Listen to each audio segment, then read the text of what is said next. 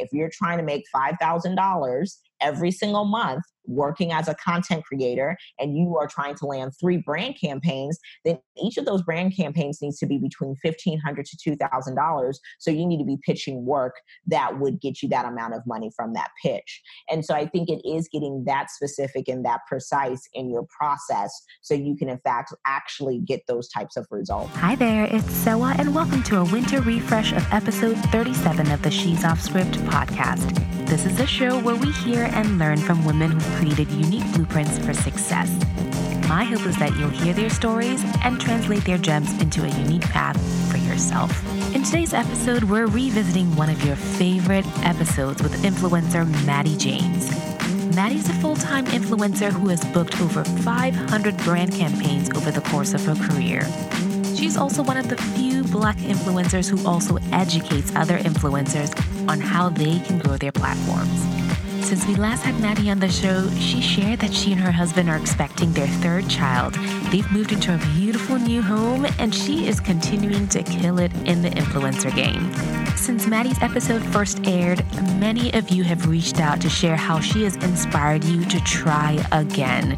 If you're new to this podcast and haven't heard this episode before, grab a pen and notebook because it is packed full of gems.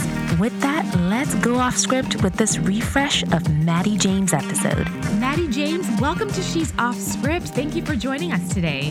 Thank you so much for having me. Well, Maddie, for our listeners who haven't heard about you before, could you share who you are and what you do? My name is Maddie James. I am a wife and mother based in Atlanta, Georgia. I really have created a career being a content creator and what people deem an influencer nowadays. But essentially, I create content for my blog, social media, such as Instagram or YouTube, working with brands, everybody from Google to JC Penney to you know, I've, I've been very, very blessed, but I, I work with brands on a regular basis and create content for them. First off, it's very important to understand the journey our guests have been on. So, could you share the path you took to becoming a full time content creator and influencer? Sure. It started out very, very I, I want to I don't want to say accidentally, but definitely unintentionally. Mm. I think that I learned about blogging back in like 2005. I was living in New York City at the time, and I was really convinced at that time that I wanted to be an artist. Like I was like, oh, I want to be a singer. I, you know, I danced all my life. I was just really convinced that I was supposed to be in the music industry. Mm-hmm. However, I had gone to college for journalism. I did not finish. I had one more year left to get my degree, but I left. I was just really, really one of those like overly ambitious West African, you know, first American generation children where I was like, no, no, no, I'm going to do this. And I, you know, I left and was just really trying to prove to my parents that I could do this. The dream was that big enough. And essentially, you know, I, I think God has a funny way of keeping you aligned with your purpose, even when you try to derail yourself. Mm-hmm. And I started reading blogs very, very consistently. And it was on like a daily basis. Back then, it was really how I got my entertainment news. And I would read them, you know, day to day, you know, during my freelancing gigs. And when I left New York, I came to Atlanta, where I'm based now, and was like, you know what, let me try this whole celebrity blogging thing did not really work out. Celebrity entertainment blogging is a different kind of beast. Mm. You know, you get press releases at any time of the day, any time of the night. You've just got to be ready to break news. And even though I enjoyed consuming it, creating it, there wasn't the sense of urgency that you need to have if you want to actually do this at a full time level. So I liked blogging. I just didn't like that type of blogging. I liked writing, I liked creating and sharing with other people. And so essentially, I just started talking about my life, my my style, the, the products I liked, and yeah, it kind of very very slowly very, very organically grew. And this really was, I had probably stopped trying to blog for maybe like a year and a half. So from 2006 to 2008, I worked retail, just was really out here tr- figuring it out like anybody in their early mm. 20s. And in 2008, I was fortunate to, you know, meet my fiance, who's now my husband. And he really encouraged it. He was like, well, if you like it and you want to try it, you should try it again. Maybe just don't do it like that So I started talking about myself, my day to day kind of experiences. And in 2009, I won Miss Liberia USA. So I had a little bit more eyes on me. And I wanted to make sure that I maximized that opportunity. Mm-hmm. So I went ahead and bought my first domain and started getting a little bit more consistent, just once a week. Again, nothing overly extravagant. I was using my point and shoot camera that I got for Christmas from my fiance. and it was real, like, I mean, I think it was like a, a hundred bucks and I would put the self timer on and I would run in front of the camera and whatever you got right. was the photo for that post. Mm-hmm. And what I really started doing was really diving deep and learning more about this whole content creation thing. I would dive into anything, whether it was blog posts, YouTube videos, mm-hmm. Podcasts weren't as popular back then. Yeah. But I mean, if there was anything offering any kind of insight on how to become better at this, I definitely was one of those people who jumped at it. I would attend conferences. I just really wanted to learn more. And even though I wasn't sure what blogging would turn into, I did I did really understand that it had a possibility of becoming something really big. And so I stayed the course. Uh, once I won Miss Liberia, I got married six weeks later, and I wasn't working probably for that very first year of my marriage because mm-hmm. I was really trying to make the blogging thing work. It just still wasn't big enough then, again, especially in a market like Atlanta, especially for a creator that looked like me. And so I finally ended up getting a corporate gig, and I was there for approximately four years years mm. and just stayed the course. You know, I was very, very transparent about me blogging with my boss, who was very understanding. He would let me off for New York Fashion Week and different wow. things like that. That was very fortunate. I know not everybody's situation is like that. So I just encourage everybody to just make it work. But if you do have a boss who's supportive and will encourage that, definitely maximize that opportunity. And funny enough, when I got the not that corporate gig, uh, the blog ended up growing and becoming pretty successful. Mm. And I think funny enough, it was just teaching me how to balance and manage my time, manage my tasks as a content creator because I had to make it work around my corporate gig, mm-hmm. which was bringing in the bulk of the money in the beginning. And finally in 2014 i had my first daughter and i was like you know what? I don't i don't want to do this anymore. Like i don't want to work a corporate gig. Like i really want to go ahead and get committed and do this whole blogger thing on a full-time level. Mm-hmm. and i was finally at the point where i was making as much money blogging as i did from my corporate gig wow. and so i, I prayed about it and i was like okay lord i just want to i just want to you know just create a situation. Give me the courage to quit so i can do this and I think just like I, for so long, I had learned from, you know, my parents, society, just like you just don't leave a good job right. to go, you know, chance it, especially now that I was a parent, I was somebody's wife. Mm-hmm. So it was very daunting.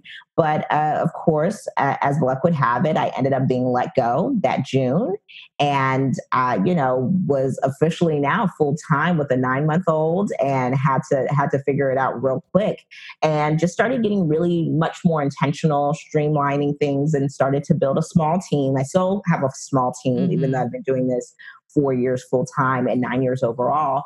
But it really did teach me how to take myself seriously. It, it really kind of put me in a rock and a hard place, mm-hmm. which definitely will create a sense of urgency. So it sounds and, like that was a blessing in disguise then. But oh, absolutely. As a fellow West African, I have to ask was there any shade from your family when you decided to go down this path? Full time, especially given that now both your sister and you, so your sister's Maya Elious, who's also in the online business space, especially right. since you're both in that online space. Did you have any tension with your family when you chose that path? I think my sister ended up having a little bit more tension with them than I did. I definitely mm-hmm. had I definitely had that pushback. Like my dad didn't take it seriously or acknowledge it until it mm-hmm. really like until like I got my like first national magazine feature and stuff like that. I think for him that's when he started taking it seriously. But I think because I was like in now in my own household, I like financially I was no longer under them. I think there was concern, mm-hmm. but I think that by the time I ended up going going full time, I had stuck with it now. I, this when I got let go, I, I had been blogging for five years. So I think I was in a space now where everybody was like, she takes this seriously. Right. So it's like at this point, you know, being supportive. And I'm really blessed because I have a great relationship with my parents. But yeah, there was definitely some pushback. Like they were like, so we sent you to school for you to start a blog. You know, it was very. Like, what is this nonsense she's doing with all the education yeah, you've given her? Right. Definitely my dad. You know, my mom is, you know, she's a girl's girl. So she was, you know, trying to support both of us, you know.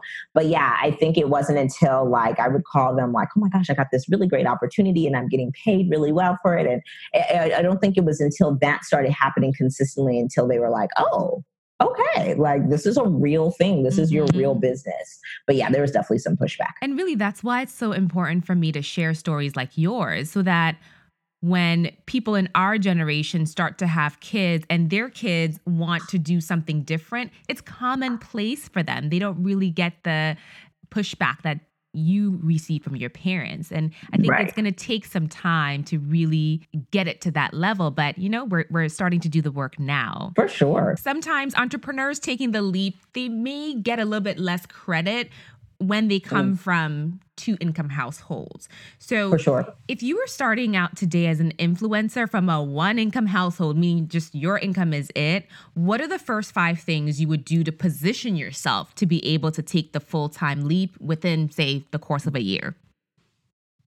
Well, I think that education is huge. Mm-hmm. You know, I think that that is what a lot of people are. I think they don't even really fully grasp that that is so, so imperative. Again, because you cannot go to a four year college and learn how to do what it is, you know, a lot of these online business owners and content creators are doing. Mm-hmm. So I think, you know, whether it's, you know, going to conferences or if you, if you're not able to be as, as mobile and travel that much, then really getting into online courses and again, really doing your research with that. I think online courses can sometimes get a bad rep but I think it's just like anything, you know, just like there's sleazy car sell car salesmen mm-hmm. men out there doesn't mean that you don't buy cars anymore. Right. I think you just look for the the honest ones. You do your, you know, background checks. You really check out like if the person you're buying this course from has the, you know, receipts as the kids would say, mm-hmm. or even just the experience, you know, have they told you multiple things for free that have helped you and gotten you results?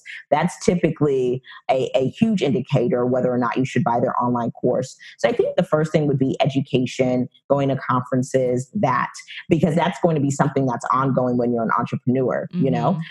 And then I think, secondly, is a full on business plan what's the goal here? Like, what are you trying to do? Mm. And I think a lot of times we get attached to the fact that we want to make money, but that is going to run out eventually, right? Like the motivation solely being money right. will get really old when it's inconvenient, when you're super tired, when you're not clear on where you're going. You know, a lot of times we're so much more focused on speed than direction. But if you have a business plan and you start to get clear on what you're building this business for, what is your mission statement? What what is the overall vision, you start to really create a roadmap for yourself that will take you to places that will matter to you, mm-hmm. even on those really hard days. I think thirdly is finding a mentor, some accountability partners, just people that are around you, whether even it's an online community, some Facebook groups, that just adds some support. We cannot do this thing by ourselves. It's just so true. I, I cannot I cannot say that enough it really is important to get around people, even if it's one other person. That one person can be your lifeline to really inspire you, really motivate you, hold you accountable when you need to be held accountable. And that's going to be so, so very vital to your growth and your process as an entrepreneur. I think the fourth thing I think would be uh, just overall goals, right? Because a plan is one thing, goals are another. So, what are the goals, right? So, it's like, okay, if I'm trying to go full time within a year, what are the, like, what does that look like backwards when I reverse engineer it, right? So, if if I'm trying to go full time, what does that mean? Does that mean forty thousand dollars a year from the business? Mm-hmm. Does that mean a mm-hmm. hundred thousand? And how do I make that? What does that mean monthly? Well, how am I going to make that on a weekly basis? Like breaking it all down. So having those goals and having targets, because even if you miss, you can go back back and really get nerdy with it and get into the data and say, okay, I posted this many times and only made this much. Maybe I need to increase how much I'm posting, or maybe I need to increase how many videos I'm doing, how many brand mm-hmm. partnerships I'm doing. And then I think last but not least, I would probably, you know, I just would I really just would go, I would really just dive into every single thing that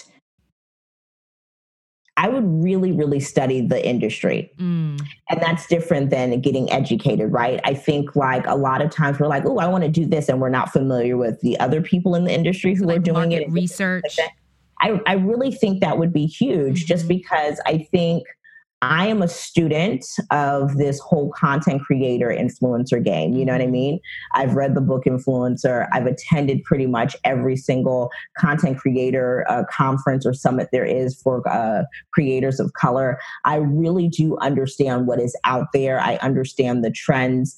And I think that if you're really to a point where you're obsessed with it and you really do understand and get excited about it, mm-hmm. I think that's going to serve you a lot more than even traditional education will, just because, again, you're so that that to me the, eh, the enthusiasm is a reflection of your commitment versus your education and commitment will always take you further would you advocate for people now starting their careers to skip out on a college education entirely in favor of the type of education you mentioned? I think it depends on what you're trying to do. I think if you're trying to be creative, I mean, I, I definitely know that by the time my kids graduate high school, if they want to do anything creative, anything even in media, college is going to seem like a waste of time, at least the traditional route, just because like what you learn in four years is going to be outdated by the time you, you know, get in your cap and gown. Mm-hmm. So that doesn't really serve anymore. And I mean, you know, you even have like Tim Cook, you know, CEO of Apple saying like, actual really good coders don't need to go to college. they just need to get the experience. Mm-hmm. So, I mean, if you're even talking about something like coding, if you don't need the college, like we need more experience. And I think what is also happening is if, if we're being candid, I think what's happening is that we're sending a bunch of kids whose parents did everything for them, going to college for four years, having, you know, people tell them what they should do to get out to be like, oh, one, no one is going to do anything for me. And then two, everything I just learned is actually outdated, is actually what I should have been doing when I even entered here. Mm-hmm. So to me, the experience is going to serve you more. I think really things like the medical field and getting into law, I think those are going to be more of your types of occupations that need the traditional four year college experience. I will say this I don't think college will be necessary or needed as much as it once was in the past. But I do think the one thing that the college and university experience gives you is those relationships, mm-hmm. you know, mm-hmm. getting in organizations and stuff like that. So do I think it's no longer going to be valuable? Not necessarily, but it definitely won't be as important as it once was. That's a good perspective to have unless colleges and universities adapt to the new paths that are coming up, they will probably find themselves becoming more and more irrelevant when it comes to some of these more creative careers people are, choosing to go into. It's moving too fast for them. Yeah. It's moving, it's just moving too fast for them. Like the way they've already set up the model, mm-hmm. somebody is basically going to have to interrupt the model. And I think that that interruption is online courses. Yeah. So you don't really have to do that. Like you could, you can go take 12 online courses, even at even if you found 12 $1,000 online courses and stuff like that that taught you stuff in the next six months, mm-hmm. that's going to serve you way more than paying $48,000 for one year at right. a four year college. Right. It's just, yeah. It's I think that's an industry that's ripe for a disruption. Maybe we'll be looking at the Maddie James School for Content Creators soon. so, more on the content creation side and influencer side, you've said that it's important to be present on more than one platform. So, which platforms would you pick if you were starting out today, and why would those be key to start out with? I think the three I would definitely be immediately present on would be my own blog or, you know, my own entity, whatever, mm-hmm. whether it's a site or a blog, definitely Instagram and definitely YouTube. You know, in uh, 2022, according to Cisco, over 85% of the content on the internet would be video. So at this point, if you're not into video content, then I'm not really sure if creating content is really going to be for you unless like you do the podcast thing and blow it out the water mm-hmm. but even so it just really won't it really won't convert as high as video. Everything is pretty much paling in comparison. Um, it really is becoming the new television. And I think if you don't understand that, then do a little bit more studying or, you know, go, to go to that corporate job. That's fine too. So for me, I think those three absolutely. I think the big mistake a lot of people are, are making is putting all their eggs in the Instagram basket. Yep. And we've seen recently how the platform has been down and we've yeah. seen recently how large, large entities have gotten their accounts taken down after having like 2 million followers. So mm-hmm. it's not yours. And so to build a foundation on someone else's plot of land is, is right. risky. It, re- it really right. is. Yeah. It's just like you have no control over that. No, you don't. But in the beginning, as a solo content creator, how do you find the bandwidth just to remain consistent on all of these channels? Or is it okay to be inconsistent on some of these channels? Well, I think again, being clear on what your business plan is, what your end goals are, what your annual goals are. You know, if you're trying to be more present on YouTube, you know, which means maybe posting one to two times on YouTube, creating video content takes a lot more bandwidth than posting on Instagram or anything mm-hmm. like that. So that might mean that the energy on Instagram isn't as apparent as it may it might have been for you a few years back as it is this year just because you're putting your efforts into YouTube. And you know when it starts to make sense you know from a fiscal standpoint maybe that is when you're hiring your first team member. You know maybe that is when you're you know working consistently with a a small team of freelancers. And I, I, I think it's just really about what is again, what is your goal? I can't, I don't like to be like, okay, you need to absolutely be posting on YouTube and stuff like that. I think right now you can absolutely still have a really, really successful blog. But again, what is the goal of that blog? Is it mm-hmm. solely fashion content? Is it solely podcasts? Is it solely beauty videos? So I think once you're getting clear on what it is you're trying to accomplish, then going ahead and creating your own kind of custom recipe of content creation is what you want to do. Speaking about the building of a team for your brand, you currently don't have an agent or publicist. So, wow, you're doing it all on your own, but you do have a team that's supporting you. So, who were your first hires and why did you decide to go with them first? Well, my first hire was somebody for social media solely. Like I was like, I only had 250 extra dollars a month. Mm-hmm. So I was just like, you know, who can I, you know, find? And I had a good friend who was doing that for a pretty good company, a pretty big company at the time. And I was like, hey, would you be open to helping out? You know, you already currently work from home, you know. Mm-hmm. And she was really open to it, you know, especially for the extra money. And just came up with a really, really clear and intentional kind of social media marketing plan for my content. You know, I'd started, especially when I went full time, uh, I was posting every single day. I was doing a podcast every single day, and I was doing live video every single day. Wow. So we were just like, how do we just like keep on pushing that out there so people would watch me and and follow me and and sign up for my email list every single day? And I, I think you know, again, you don't have to go that hard, you know, but I think it's like, it's about that intentionality. What are the goals? Mm-hmm. You know, maybe you only need to go live once a week, but again, it's that intentionality, it working towards a bigger goal versus just like, oh, today I feel like going on IG Live. So for me, that was really important just because I think one big mistake content creators make early on is that they create the content and then they don't promote it. And then they wonder why they don't have the numbers. And it's yes. like there's so much going on that you have to constantly remind people, even the people who love you online, to go check out and consume your content.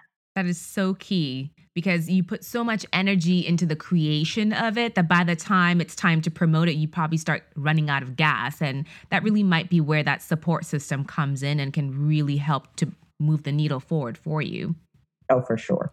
You've said also that your typical workday ends at 4 p.m. So, what mm-hmm. does that typical day in your life look like? And I guess typical is in air quotes because it, it, probably varies, but how do you organize it so you're most productive and can knock off by 4 p.m.? Well, we really try our best to make the schedule ahead of time, usually within like, a, I like to be about three to four weeks ahead of time, schedule wise, you know? And what I like to do is kind of have a really in depth touch base with my entire team once a week. Mm-hmm. And then what I do is kind of have touch points with individual team members, usually for like anywhere between five to 10 minutes, depending on the severity of the project, every single day, just to kind of make sure everybody's prepared with what I need done from them. And anytime I haven't done that, anytime I've been really lax on that, it ends up biting me in the butt because it's then I end up scrambling to delegate and then I realize they're not going to have enough time and I have to do it myself. Mm-hmm. So those touch bases are really, really key and really important.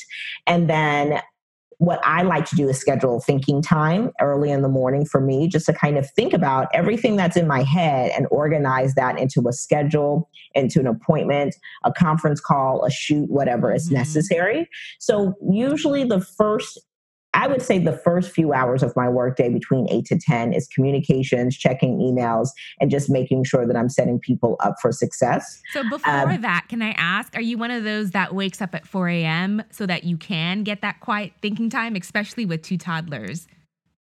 Yeah, it's it's really tough with the two young ones. I mean, I'm usually I'm usually up between that five to six hour, mm-hmm. and then I because I just like to be by myself. Like even if I'm not doing anything work related, being up ahead of my family is always much more beneficial. Mm-hmm. Um, just so I can have time to think to myself. Some days it doesn't work out. Some days I'm up at six with a one year old and just making it work. Mm-hmm. But today I was really fortunate and I was able to get up and really kind of, you know, just because my kids are home for, you know, summer vacay right now. And so making sure that I'm able to get up and, and process what needs to be done helps the entire family and definitely helps my entire business. If I don't have an early shoot, I'll squeeze in like a workout. Mm-hmm. But usually, like, I try to kind of, if I can organize my day even before anybody wakes up, that's always great. And usually, when I end my day, I kind of go ahead and write out like those top three priorities of the next day. Mm-hmm. So I kind of wake up with a clear expectation. Anytime I don't set expectations for myself, I'm more than likely going to sleep in late. I wake up a little bit more frazzled, you know. So it's not like I'm like perfectly painting out what the day looks like, but just having those like two to three priorities for the next day, like pretty much understood before I close my eyes definitely helps me. So I usually wake up, I do the prayer thing, I I I uh, journal, I'll read whatever book I'm reading at that time, and then I'll go ahead and start to get everybody ready. Like you know, kind of like get breakfast going before the girls get up. That usually is another little uh, you know hack for setting yourself up for success. Mm-hmm. Um, getting them to school by 8 a.m., 8:30 the latest, and then kind of getting ready for the workday. Hmm. So, are you someone who's into the digital calendar blocking, or are you someone who likes to write out your to do list manually? How do you organize? I like both. Uh, so my so the the the friend that was once my social media manager is now like my business admin. So she takes care of like my calendar, my travel. Like if if we're having a call whatsoever, like she is the one who scheduled it. And so what she has set up is that uh, Google Calendar will send me a summary of my day at 5 a.m. every day. So I usually just will open up that email in the morning and kind of look like, okay, this is what's going on. I do also have like to have it written out. And I think it's just that delicate balance, right? Because it's like you you have these very, very clear personal things that need to get done, whether it's a dentist appointment, the kids have a program at school, or you have these very, very clear things that you want to do professionally, whether it's a launch, it's an interview, it's a this, it's a that. Mm-hmm. So it is tough to kind of navigate those two, but I try my best to kind of make sure she's very aware, like, hey, from 10 to 12, I absolutely won't be available because I'll be at my kid's school. Mm-hmm. So I think it's just that delicate balance. But I like both the digital and the analog. I love just writing things out. Uh, there's something about writing that I will always love. Uh, that's just my personality. And it's been really, really helpful to do that. So I just learned something new about getting a summary sent to you from your Google Calendar. Oh yeah, no, it's been it's been the game changer for the last year. Okay, I'm going to I'm definitely going to try that. And I would say for my household we have to sync calendars because my husband travels a lot. Mm-hmm. Sometimes I travel. And then with the child care, so we have a calendar sync. And if he's going to be doing something, if he's trying to book something, he needs to check the calendar. Otherwise, I'm just like, sorry, I have an event, I have, an, I have a meeting, whatever the case right. is. So right. it is a delicate balance in order just to make sure everyone can be successful. For sure. So back to the question about giving yourself a year time frame to make the full-time leap. At what point would it be okay to start pitching brands? I think once you have something valuable to offer and you're clear on what that value is, I think a lot of people aren't clear on their value. Like, and I'm talking about someone who has like a thousand followers and even some people who have 50,000 followers. If you're not clear on the value, then you don't, you don't have anything to pitch at this point. Pitching is about positioning. It's not about quantity of following, mm-hmm. you know, there's so many people out there who have, there's so many small micro influencers who know how to pitch because they're very clear on what their value is. They know what makes them useful to a brand and they mm-hmm. lead with that. And until you really understand um, not only value, because I think a lot of people are like, this is what I want. I know I want to make this much, this much, and this much. And it's like, okay, well, aside from money, what other value are you looking for as a content creator and an entrepreneur? And then secondly, and, and, really this is more primarily i think this is what should be led with and i think this is where a lot of people get in trouble what is the value you are offering to this specific brand in this specific instance you know mm-hmm. and it's not oh it's it's most of the time not following right i think people are looking at things at engagement and conversion before they're even looking at your following mm-hmm. right because if you have 50,000 followers and you're converting at 0.2, 0.02%, it, then it really doesn't matter. Right. You know, I would rather take my chances on somebody who has 5,000 followers and consistently converts at 3 to 5% every mm-hmm. time. So, Mattie, what is that 30 second value statement you lead with? I'm, you know what? I think it's really, really personalized for each situation. Mm-hmm. And I think that's I think that's one thing that I've recently come to terms with. I'm like, I don't have like this 30 second pitch that's just generalized. Mm-hmm. You know, if I'm in an elevator with a Mary Kay executive, it's going to be a little bit different than the Graco executive, right? Because the Graco executive doesn't really care that my, uh, you know, my influence, like my my audience wears foundation every day. Mm-hmm. They care about the the the story that is aligned with being a mother and the products that I use, mm-hmm. you know. But essentially, the thing that makes me really valuable to brands is that I'm a Black millennial mother who really knows how to interact and engage with an audience that's similar, right? So if my if I have somebody in my audience who's not a mom, she's more than likely interested in being a mom if she follows me. Mm-hmm. Okay, see, that's great that you are clear and you're able to pivot as the situation calls for it. And if you're able to lead with that value, people are less likely to question whatever it is you're asking for. For sure, absolutely. You know, I, if you're not clear and completely aware mm-hmm. of one, not only what makes you valuable, but even just studying like your, your these brands that you want to work with. I mean, we do thorough research before we pitch a brand. Even if a brand pitches us, we're like, well, who have they worked with lately? What is their mission? What are they? You mm-hmm. know, what what do they push? Do they lobby behind the scenes and have any political associations that we are okay with being aligned with? Mm-hmm. Those are all really important things. And so I think that doing that research is really, really important. And it, again, allows you to very much so handcraft and mold a, a pitch for them that actually makes sense. Okay. So then now, once you're comfortable pitching brands, how do you build out a solid enough pipeline so your income remains consistent? I think creatives are notoriously aware that one month you could be raking in the cash and then the next month nothing. So how do mm-hmm. you moderate that?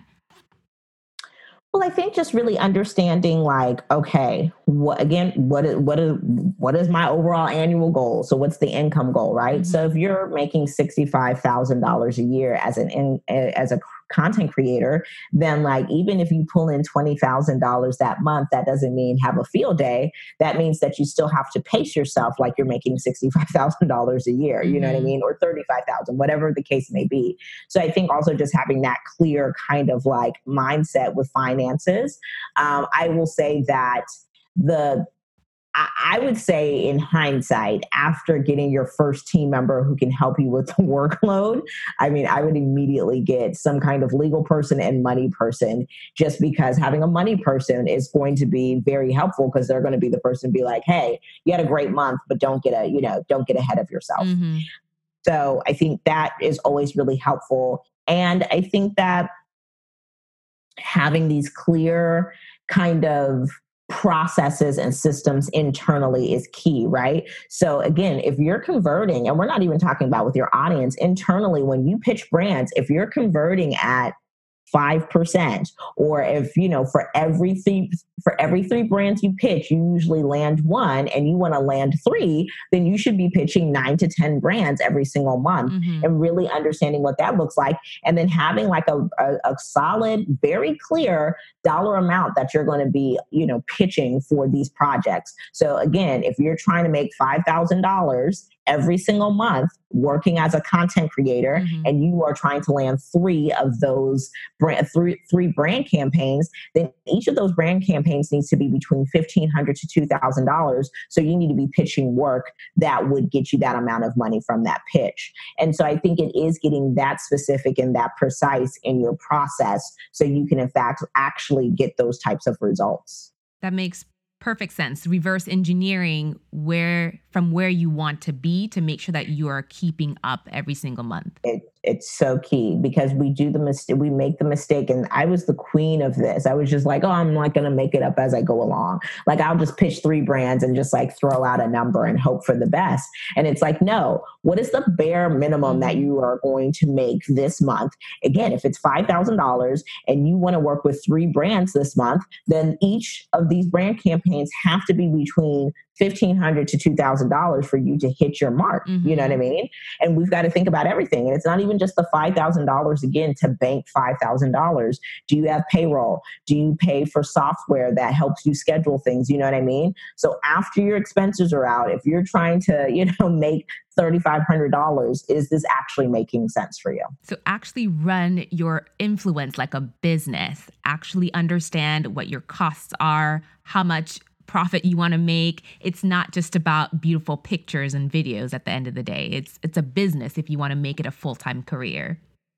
That that's the only way you'll you'll be a full-time influencer is if influence is your business. If you don't if you if you treat it like a hobby, you'll get hobby results. I like that. That's going to be a marquee quote. so you've also mentioned on going on brand trips and being the only black woman. What should the up and coming waves of Black influencers be doing to ensure that, first and foremost, they're producing excellent work, but then also mm-hmm. stepping up to take a seat at the table with these high caliber brands and their deals? Well, I think the conversation I always like to have is about inclusion and diversity with these brands. I, you know, it's kind of like, you know, I, I always like to go back and say, hey, you know, one, what is your stance on that? Uh, why is it you feel like, why do you think there, I'm the only one that looks like me on this brand campaign?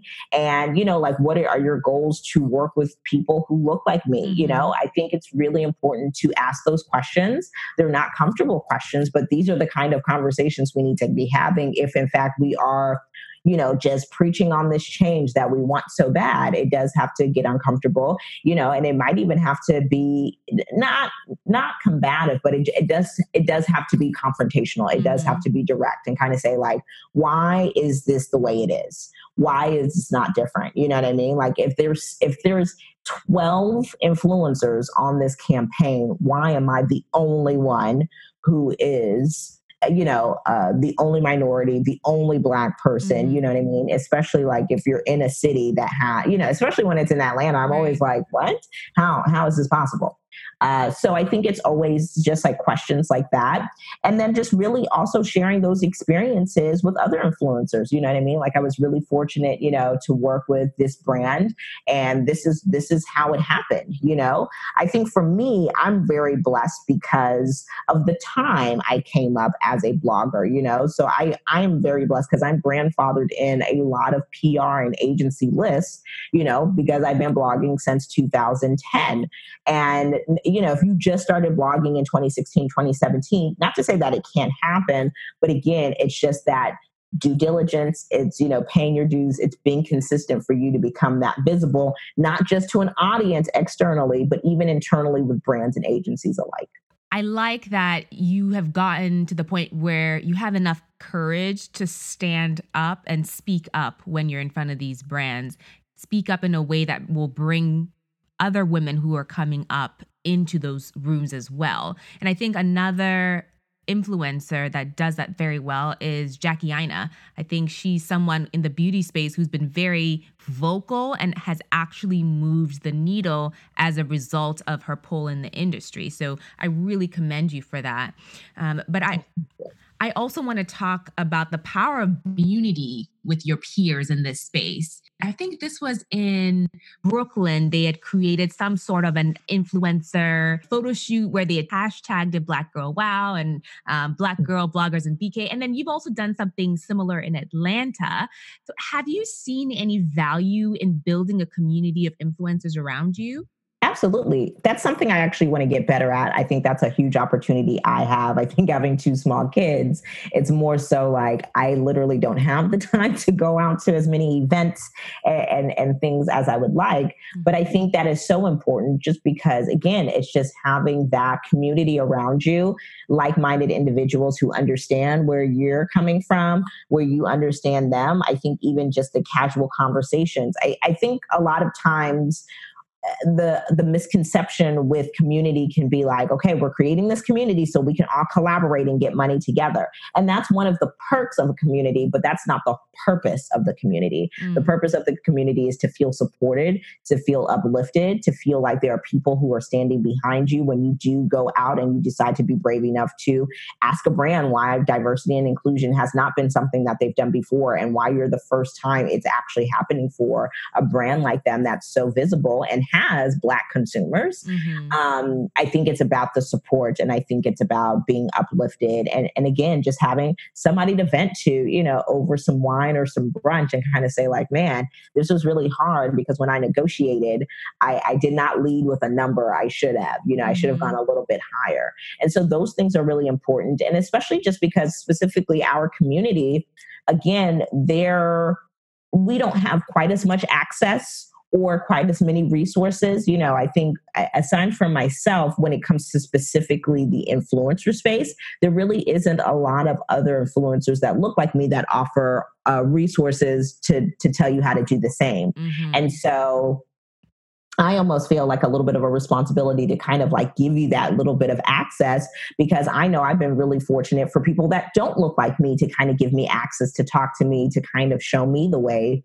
Um, have it's that's been really really fortunate for me, you know. And my thing is again, you can you can tell somebody what to do, you know what I mean. But again, if I show you how to fish, you'll know how to eat forever. So I think instead of wagging my finger, right, because it's easy to do that, and I mm-hmm. try my best not to get jaded in the industry, but I, I try my best to show you how to do something. That's why the whole online course space is important to me because it's easy to be like, oh, girl, I just did this and um, I just emailed them. And it's like, but actually, this is how it happened. Right. And I think it's important to be transparent. If you are actually going to say, I'm an educator in this space, it's important to mm-hmm. be transparent and actually show people concretely how you did it, especially if they're, they're going to pay you for your value. Mm-hmm. So, where should we start if we're interested in creating those connections like what you described for ourselves?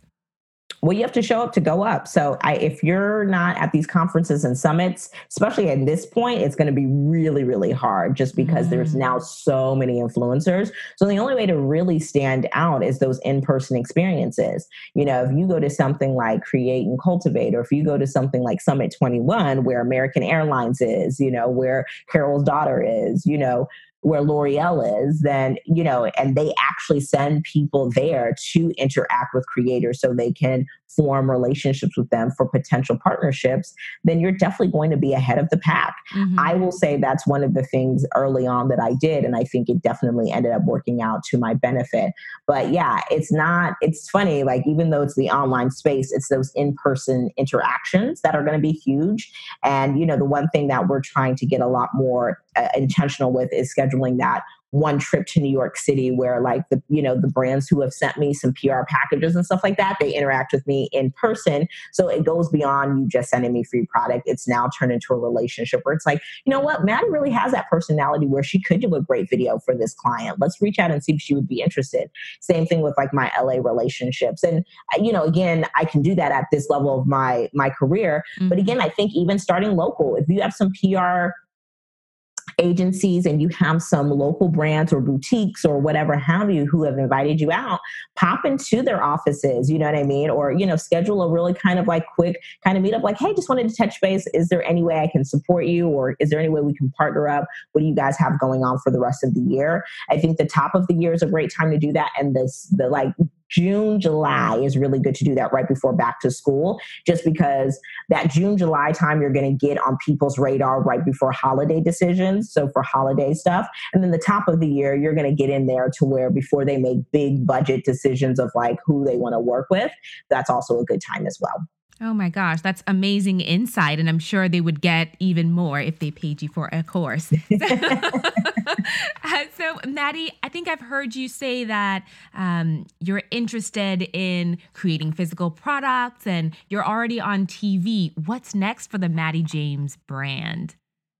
Well, I think just that TV. That's really my overall, one of my overall end goals. You know, I think that there's like two or three major ones, but I think one of them is television. I think the second one is physical product, you know, an, an overall lifestyle product line. And then I think last but not least, creating that community where, again, I, I it's it's it's fascinating to me that no one else really does the whole influencer one it's it's not even common uh, across the board mm-hmm. but the fact that influencers don't teach other influencers how to do this at a full-time level at a level that is sustainable mm-hmm. and that is mind-boggling to me and really you know I've, I've been hesitant because i'm kind of like gosh am i crazy but you know i think we're we're going to go ahead and and really get intentional and serious about committing to creating an, an influencer community for influencers that look like me to get that access, to get those resources, and to take them to the next level. But I think those three things you'll start to see slowly but surely unravel within the next, you know, one to five years for sure on a larger scale. Um, and I'm really excited, but I also want to make sure that I do it the right way. I, mm-hmm. you know, it's it's easy to kind of get excited about that speed over direction, but what I realized is doing something right is is so much better than than doing something rushed. So we're we're definitely going to make sure we create something that lasts. Well, I'm looking forward to that from you because I do see that you are very intentional and you put out some great quality, which just speaks well for Black women, but then also gives other women who are coming up something to look forward to. Awesome. Thank you so much. You're welcome. So, where can our listeners connect with you after this episode airs? They can definitely check me out on my blog over at mattiejames.com slash blog. And then, of course, they can follow me everywhere on social media at the Mattie James, T H E M A T T I E J M E S. Great. Mattie, thank you so much for sharing all your knowledge with us today. Thank you for having me. I'm so glad you made it to the end of today's episode. If you enjoyed the episode, please go on iTunes and leave us a five star rating and write us a review. As always, don't forget to share this episode with your friends, family, colleagues, anyone who cares to listen. We'll talk to you next time.